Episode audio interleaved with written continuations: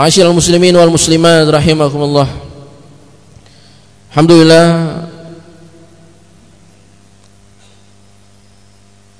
kita patut mengucapkan terima kasih yang sedalam-dalamnya kepada Ta'mir Masjid Agung Baitul Hakim yang memberikan kesempatan kepada kami selaku panitia dari Ma'had Nasrus Sunnah Madiun untuk menggunakan tempat ini masjid yang menjadi kebanggaan masyarakat Madiun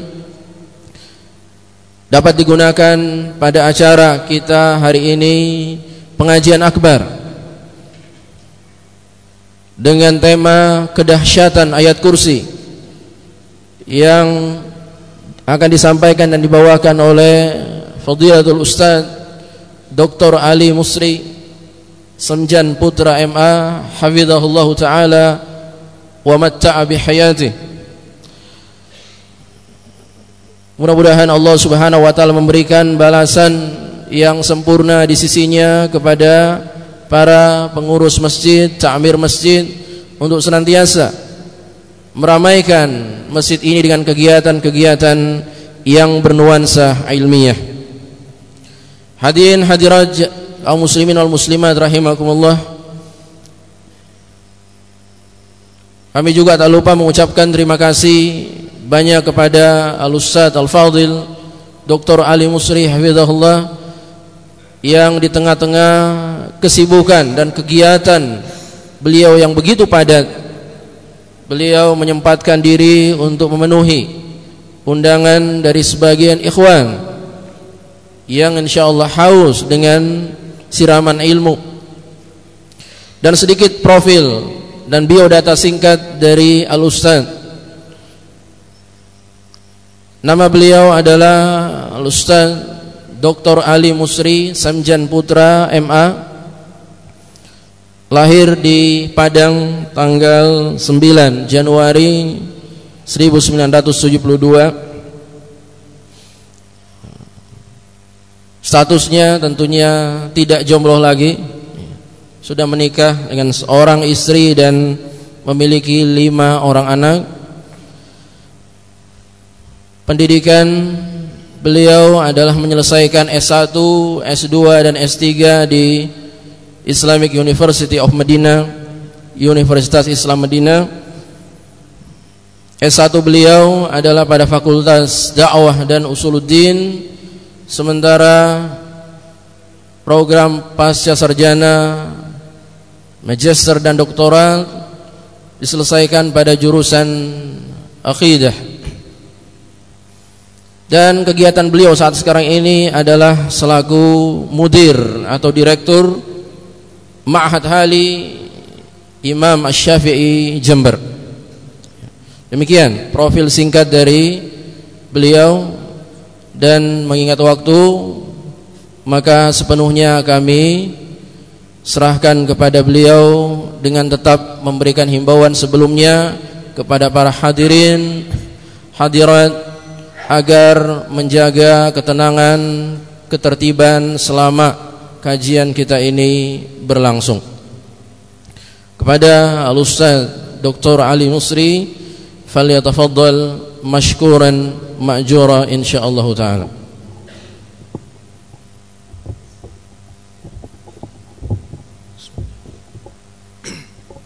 Assalamualaikum warahmatullahi wabarakatuh.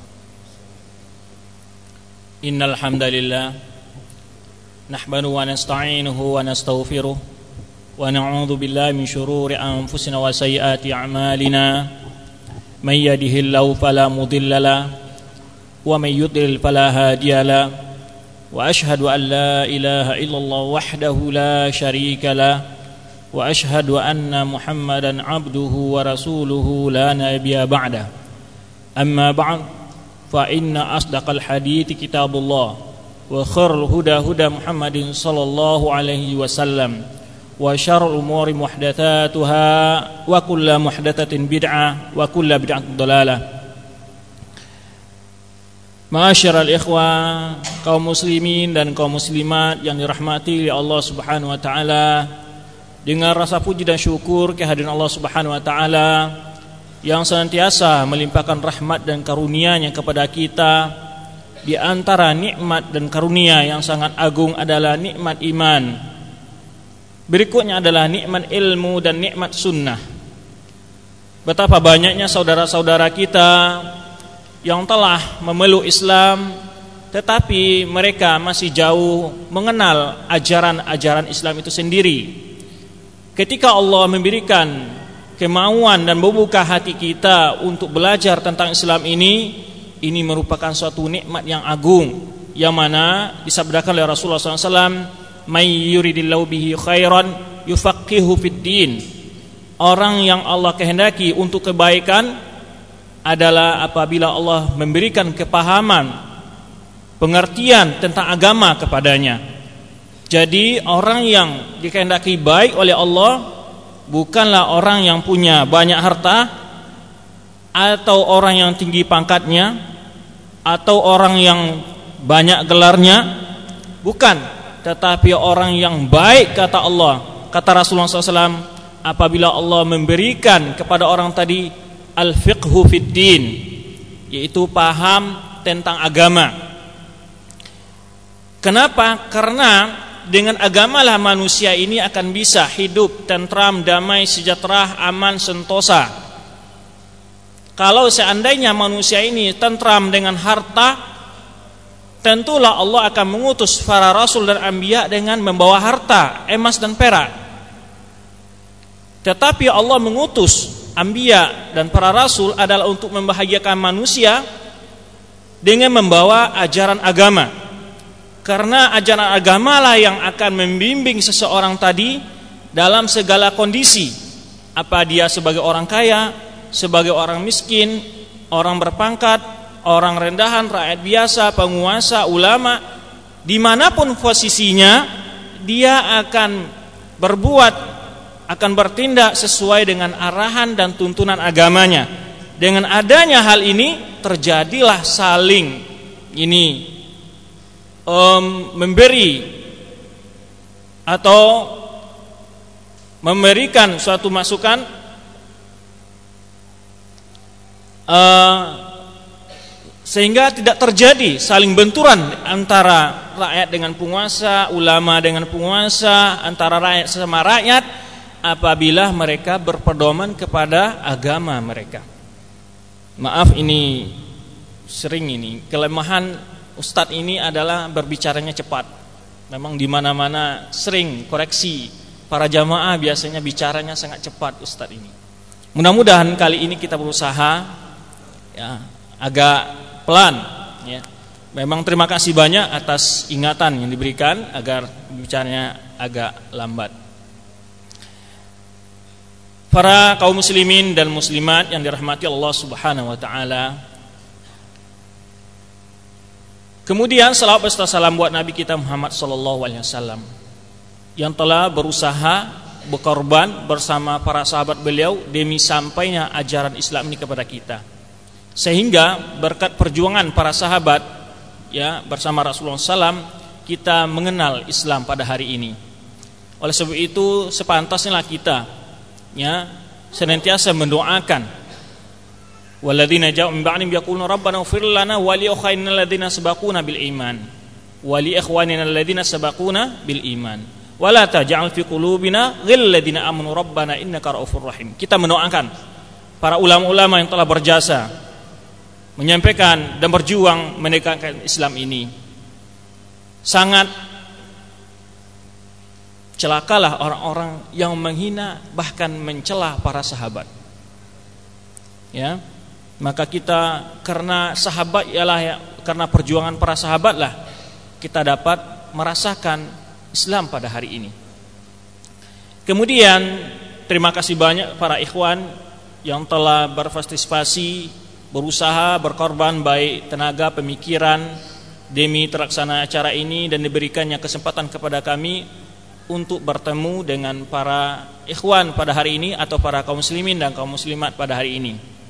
Berikutnya terima kasih juga kepada takmir masjid ini Baitul Harim ah, Hakim Madiun ya moga Allah membalasi jasa mereka dan memberikan senantiasa memberi peluang-peluang untuk tersebarnya dakwah sunnah di tengah kaum muslimin ya bahwa kita semua berusaha menyampaikan ajaran Islam ini kepada kaum muslimin dengan setidak-tidaknya memberikan mendorong ini atau memfasilitasi apa yang eh, atau demi tersebarnya dakwah Islam ini ini adalah wa ta'awun 'al birri wat taqwa. Perintah Allah kita untuk saling memberikan kontribusi, masukan apa yang kita mampu, maka kita wajib untuk menyampaikan Islam itu sesuai kemampuan kita masing-masing. Minimal adalah menghadiri majlis-majlis ilmu, majlis-majlis yang mengajarkan sunnah. Pembahasan kita kali ini adalah tentang ayat kursi. Ayat yang sangat agung di dalam Al-Quran Ayat kursi ini telah dikupas oleh Syekhuna di antara diterangkan oleh Syekh kita yaitu Abdul Razak bin Abdul Muhsin Al-Badar. Beliau ini profesor doktor ini di guru besar akidah di Universitas Madinah. Di samping itu pula juga mengajar di Masjid Nabawi pada musim Ramadan, haji dan pada musim liburan. Beliau ini adalah anak seorang muhaddis kota Madinah yaitu Abdul Muhsin bin Hamad Al-Abbad dan kita belajar dengan beliau dan beliau menulis kitab ini kemudian beliau meminta diterjemahkan kepada kami sendiri. Alhamdulillah telah siap diterjemahkan dan beliau eh, meminta supaya diterjemahkan dan kitab-kitab beliau pada umumnya tidak boleh diterjemahkan kecuali oleh orang-orang yang beliau percaya. Jadi kitab beliau ini tidak boleh diterjemahkan oleh sembarang orang. Dan demikian pula kitab orang tua beliau. Seperti kitab yang kita terjemahkan Rifkan al-Sunnah itu kita sendiri langsung minta izin dari Syekh Abdul Muhsin. Karena banyak sekarang buku-buku terjemahan ditulis oleh tokoh-tokoh ulama ahlus sunnah tetapi terjemahannya banyak yang keliru. Ya kadang-kadang terjemahannya demi mengejar apa namanya omset. Tidak memperhatikan bahasa dan kebenarannya. Oleh sebab itu perlu kita hati-hati juga dalam melihat terjemahan-terjemahan sekarang ini. Karena kami sendiri sering mendapatkan ya buku-buku terjemahan yang kadang-kadang terjemahannya tidak tepat, tidak benar terjemahannya. Ya. Alhamdulillah kami diberi kepercayaan untuk menerjemahkan kitab ini. Kitab ini sangat agung sekali, eh, sangat apa bagus sekali ketika mengupas ayat-ayat kursi ini. Itu sedikit tentang penulisnya adalah beliau guru besar di uh, Universitas Islam Madinah dan ma'ruf di kalangan para ulama beliau ini. Dan beliau telah memiliki karya yang begitu banyak dalam kitab pembahasan akidah. Darah kitab kecil ini adalah ayatul kursi. Biasanya kitab ini nggak boleh diperjualbelikan oleh beliau. Termasuk terjemahan yang kita terjemah itu sebetulnya beliau pertama tidak boleh di, dijual belikan tapi karena apa yang beliau dicetak di Saudi tidak sampai ke Indonesia, lalu sebagian ikhwan berkebijakan ini ongkos cetaknya yang diambil supaya sampai faedah kepada yang lainnya. Ayat kursi pertama Syekh di sini mengungkapkan tentang yaitu keutamaan ayat kursi. Di samping juga keutamaan sahabat Ubay bin Ka'ab. Siapa sahabat menyebutkan tentang keutamaan ayat kursi ini? Syekh memulai kitabnya ini alhamdulillah Alhamdulillahil Ali Al-Azim Al-Kabir Al-Muta'al Beliau tidak memulai kitabnya dengan khutbatul hajah Karena para ulama menyebutkan Disunahkan khutbatul hajah itu apabila dalam pembicaraan Tidak dalam bentuk tuh tulisan Oleh sebab itu kebanyakan para ulama tidak memulai kitab mereka dengan khutbatul hajah Karena ulama menyebutkan sunnah khutbatul hajah Adalah ketika menyampaikan muhadarah Tapi sebagian lain mengatakan tidak mengapa dimulai dengan khutbatul hajah. Ya, karena Rasulullah SAW termasuk di dalam menulis apa uh, apa namanya termasuk mengikuti sunnah katanya apabila dimulai khutbatul hajah. Tapi ini tidak dapat pelanggaran sunnah tidak. Khutbatul hajah adalah yang dianjurkan. Tapi tidak mesti juga apakah mubtadi, apakah sesat orang yang tidak memulai buku atau khutbah dan khutbatul hajah tidak. Ini perlu ditekankan karena sebagian menilai ada kejadian ketika khotib tidak memulai khutbahnya khutbatul idnya dengan khutbatul hajah ada yang lari dari medan salat id itu ini nggak paham Karena hukum khutbatul hajah kita dudukkan adalah sun, sunnah bukan wajib. Perlu ketahui. Bahkan kebanyakan para imam-imam khutbah jarang memulai khutbahnya, boleh memulai, tapi memang afdol dimulai dengan khutbatul hajah, tetapi tidak merusak nilai khutbah apabila tidak mulai dengan khutbatul ha hajah. Ini perlu dipahami karena ada kejadian di suatu tempat ketika khutib tidak mulai dengan khutbatul hajah mereka lari dari mendengarkan khutbah tersebut. Katanya tidak mengikuti sunnah. Kemudian beliau menyebutkan ini adalah risalah yang ringkas kalimat-kalimat yang singkat menerangkan tentang keagungan ayat kursi dalam kitab Allah. Dan menjelaskan tentang apa yang terkandung di dalamnya dari barahin al-azimah keterangan-keterangan yang sangat agung dalil-dalil yang terang dan hujah-hujah yang jelas tentang keesaan Allah bil jalal wal kamal wal azamah dengan keagungan, kesempurnaan dan kebesaran Allah. Bahwa Allah itu sempurna dalam keagungannya, dalam kebesarannya, dalam kesempurnaannya. Wa annahu subhana la rabba siwahu. Tiada rob selainnya. Wala ma'budu bihaqqin illahu. Tiada yang berhak disembah kecuali Dia. Tabarakasmuhu wa ta'ala jadduhu wa la ilaha ghairuhu. Kemudian beliau sebutkan ayat kursi. Setelah itu setelah menyebutkan fahazil ayat mubarakah laha sya'nun 'azimun wa qadarun rafi'un. Ayat yang mulia ini yang penuh berkah ini memiliki kedudukan yang sangat agung. Ini kedudukan kemuliaan yang sangat tinggi. Idh hiya a'zamu ayat eh, ayil Quran sya'nan karena ayat ini adalah ayat yang sangat agung sekali.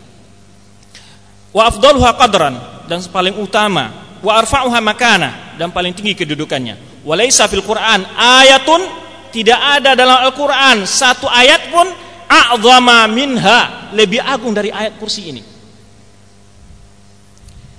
Kemudian waqad sahal hadis an Rasulillah sallallahu alaihi wasallam bi annaha afdalu ayatin fi kitabillah telah datang dalam sebuah hadis sahih dari Rasulullah SAW bahwa dia ini adalah ayat yang paling utama dalam Al-Quran. Sebagaimana dalam hadis yang diwakilkan Imam Muslim dalam sahihnya dari Ubay bin Kaab. Ubay bin Kaab, kenapa hadis ini diwakilkan Ubay bin Kaab? Kita tahu sendiri bahwa Ubay bin Kaab salah satu qurra di masa Rasulullah SAW. Ini Ubay bin Kaab sahabat yang hafal Al-Quran secara keseluruhan di masa hidup Rasulullah SAW. Jadi ahadu qurra yang masyhur di masa Rasulullah SAW. Bahkan di antara keutamaan nanti akan disebutkan oleh pengarang nanti pada berikutnya Rasulullah SAW disuruh oleh Allah untuk mengajarkan kiroah kepada Ubay bin Kaab. Keutamaan sahabat ini. Dalam hadis yang mulia ini mari kita dengarkan tentang keutamaan ayat kursi ini. Ya. Pertama hadis ini akan Imam Muslim dari Ubay bin Kaab. Qala qala Rasulullah SAW yang mana Ubay bin Ka'ab ini bertanya berkata uh, Rasulullah SAW berkata Ubay bin Ka'ab berkata bersabda Rasulullah SAW ya Abal Munzir wahai Bapak Munzir maksudnya begitu. Abal Munzir ini kunyah dari siapa? Ubay bin Ka'ab bin Ka'ab. Ini. Kadang-kadang sahabat ketika hadis itu menyangkut menunjukkan keutamaan dia dia menyebutkan kunyah kadang-kadang. Ya terdapat dalam beberapa hadis memang seperti hadis yang menceritakan tentang 10 orang yang masuk surga.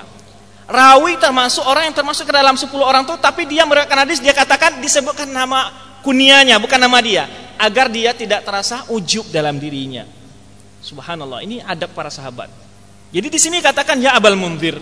Wahai Abal Munzir. Ya, padahal yang maksud Abal Munzir ini siapa? Ubay Ubay bin Ka'ab sendiri. Kemudian Atadri ayu ayatin min kitabillahi ma'aka a'zam. Kata Rasulullah bertanya, "Wahai Abul Munzir, ini, apakah engkau tahu ayat yang dari kitab Allah yang bersamamu yang yang engkau hafal yang paling agung? Ayat yang paling agung yang engkau hafal itu maksudnya pertanyaannya. Allah wa rasuluhu a'lam. Ini adabnya sahabat ketika dia sahabat belum tahu jawabannya, mereka menjawabkan Allah wa rasuluhu Ditanya kali keduanya oleh Rasulullah SAW, Abal, ya Abal Munzir, wahai ini Abal Munzir, tahukah engkau ayat yang paling agung dalam dari kitab Allah bersamamu, maksudnya yang engkau hafal?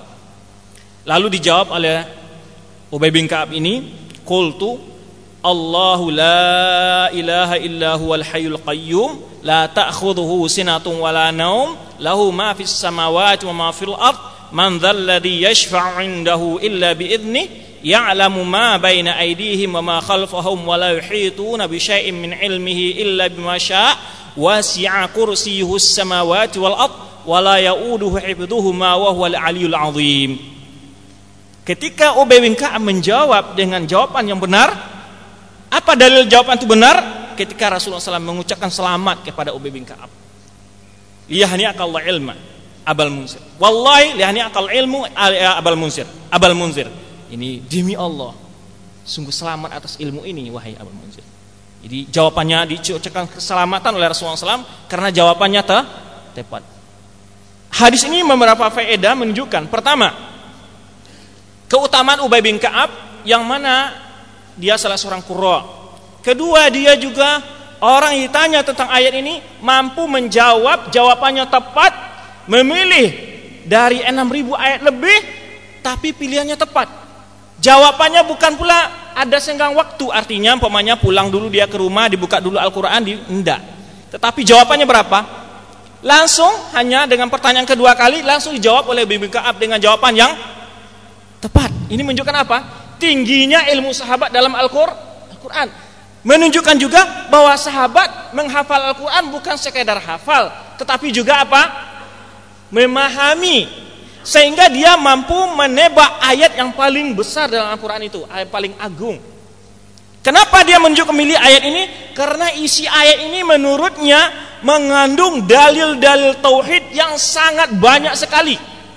Satu ayat tapi tersimpul di dalamnya dalil-dalil keesaan Allah bahwa tiada yang berhak disembah kecuali Allah sangat kompleks dan banyak sekali. Di sini dapat lagi faedah disebutkan oleh muallif begitu besarnya kedudukan tauhid dalam diri para sahabat. Sehingga yang dipilih oleh Ubay bin Ka'ab bukan ayat yang bercerita tentang hukum, bukan ayat yang bercerita tentang hari kiamat, bukan ayat yang bercerita tentang kisah-kisah, bukan ayat yang bercerita tentang adab-adab, tetapi ayat yang berbicara tentang tauhid. Ini apa kita tunjukkan? Menunjukkan ini bahwa nilai tauhid dalam diri sahabat adalah menduduki kedudukan yang sangat tinggi sehingga saat ditanya tentang ayat yang paling mulia yang paling agung disebutkanlah ayat yang paling banyak menyebutkan dalil-dalil tauhid itu ayat kursi Jadi berapa faedah? Ubay bin Ka'ab adalah faqih. Ketika dia mampu menjawab dalam satu kesempatan itu, bukan pulang dulu dia. Kita ingat ini jawaban di ini diambil dari berapa? Kan bukan 200 ayat, tapi 6000 lebih ayat Al-Qur'an mampu dipilih satu ayat oleh Ubay bin Ka'ab. Ini menunjukkan apa? Kita katakan tadi, pahamnya Ubay bin Ka'ab tentang Al-Qur'an, berilmunya para sahabat tentang Al-Qur'an. Oleh itu disebutkan oleh ini Ibnu Abbas lainnya ini juga dari murid beliau ini Mujahid mengatakan bahwa dia bertanya Ibnu Abbas as'aluku fi kulli ayat ma yatajawazun al-Qur'an asyara ayat ini hatta yas'alu ma fiha minal ilmi wal amal jadi enggak lebih dari 10 ayat mereka itu menghafal kecuali telah ya mantap pemahamannya tentang ilmu dan amal yang terdapat dalam Al-Qur'an itu. Di sini dapat kita ambil pelajaran bahwa kita dalam menghafal Al-Qur'an bukan hafalnya yang terpenting juga, tapi adalah mengambil apa? Ilmu dan amal. Ini yang dimaksud. Bukan hanya sekedar menghafal. Kemudian di sini mualif menyebutkan di antara bukti keindahan pemahaman Ubay bin Ka'ab adalah ketika dia ditanya oleh Rasulullah SAW dia mencari ayat yang paling ikhlas menerangkan tentang tauhid dalam Al-Quran serta menyebutkan dalil-dalil tentang tauhid itu sendiri bahwa Allah yang berhak diibadati satu-satunya. Kemudian Mu'alim menyebutkan engkau boleh bayangkan walaka anta ta'ammal. Huna litudrika kamal hadal fiqih anna ubay. Ini. Bagaimana agar engkau tahu bagaimana kedalaman kedalaman ilmu Ubay bin Ka'ab ini kata Syekh di sini. Anna ubay lam yakhtar hazil ayat min baini asyara ayatin. Jadi Ubay memilih ayat ini tidak di antara 10 ayat, bukan juga di antara ratusan, tapi 6000 lebih ayat Al-Qur'an dipilih satu ayat dalam waktu berapa detik saja. Jadi dari Al-Fatihah sampai An-Nas menurut ilmu Ubay bin Ka'ab ketika dia menghafal Al-Quran pemahamannya di dalamnya Al-Quran itu ini ayat sangat istimewa menurut dia sehingga dia tepat menjawab pertanyaan Rasulullah SAW. Kemudian yang mana Ubay bin Ka'ab ini adalah Sayyidul Qura. Mana Sayyidul Qura? Sayyidul Qura artinya adalah apa?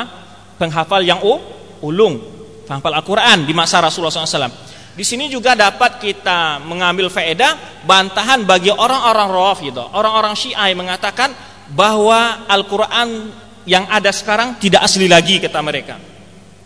Padahal Al-Qur'an itu dijaga oleh Allah. Inna nahnu nadzalna dzikra wa inna lahu lahafizun. Dijaga oleh Allah.